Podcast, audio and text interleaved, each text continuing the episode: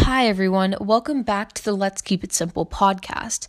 Today, we are going to be talking about an assassination that literally caused the death of 20 million people. You might have guessed this already, but today we are going to be talking about Franz Ferdinand.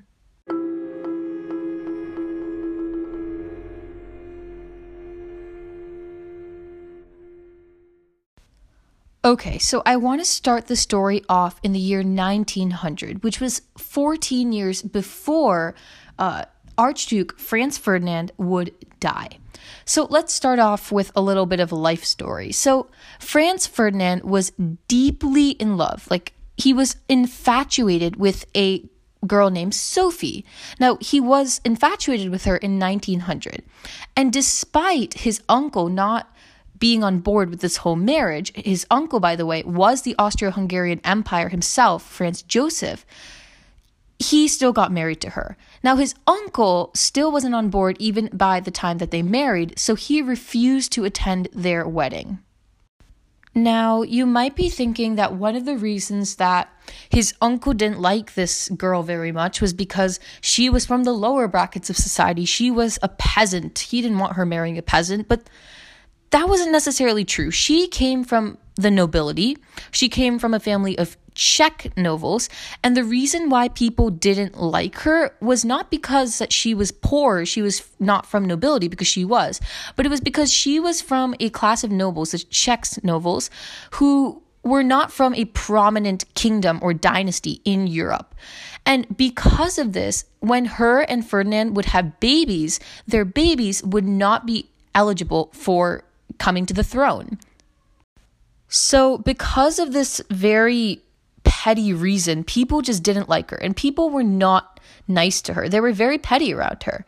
For example, at the imperial banquets, when she would enter, she would actually have to enter each room last. She wouldn't have an escort with her like many of the other imperial nobles, and she would be sit- she would be seated far away from her husband even though he was her husband.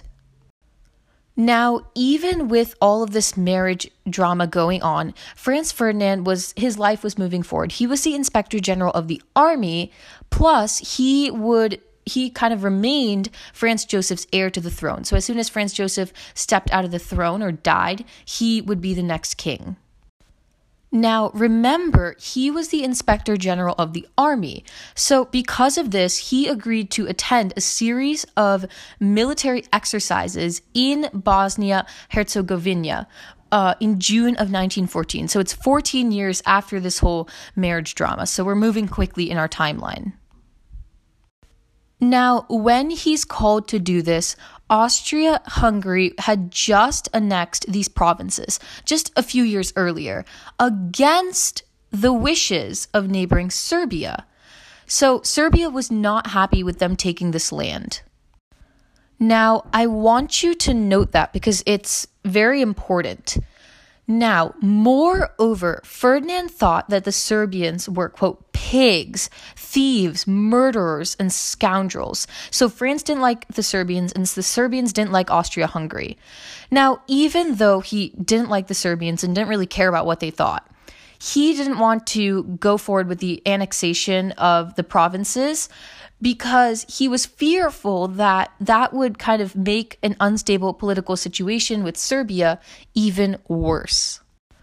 Now, Bosnia uh, uh Herzegovina, it was controlled formally by the Ottoman Empire, and the ethnicity breakdown, sorry, was about 40% Serb, 30% Muslim, and 20% Croat. So it was pretty diverse considering the rest of Europe, and it had various other minority ethnicities as well.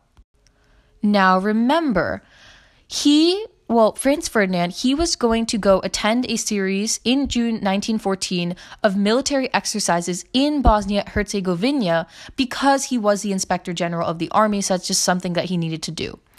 Now, after learning that Franz Ferdinand was going to come visit a bunch of young Bosnians, one of the territories that was acquired by uh, Austria Hungary, they set up a secret revolutionary society, so and so, of peasant students, and they began planning to assassinate Franz Ferdinand.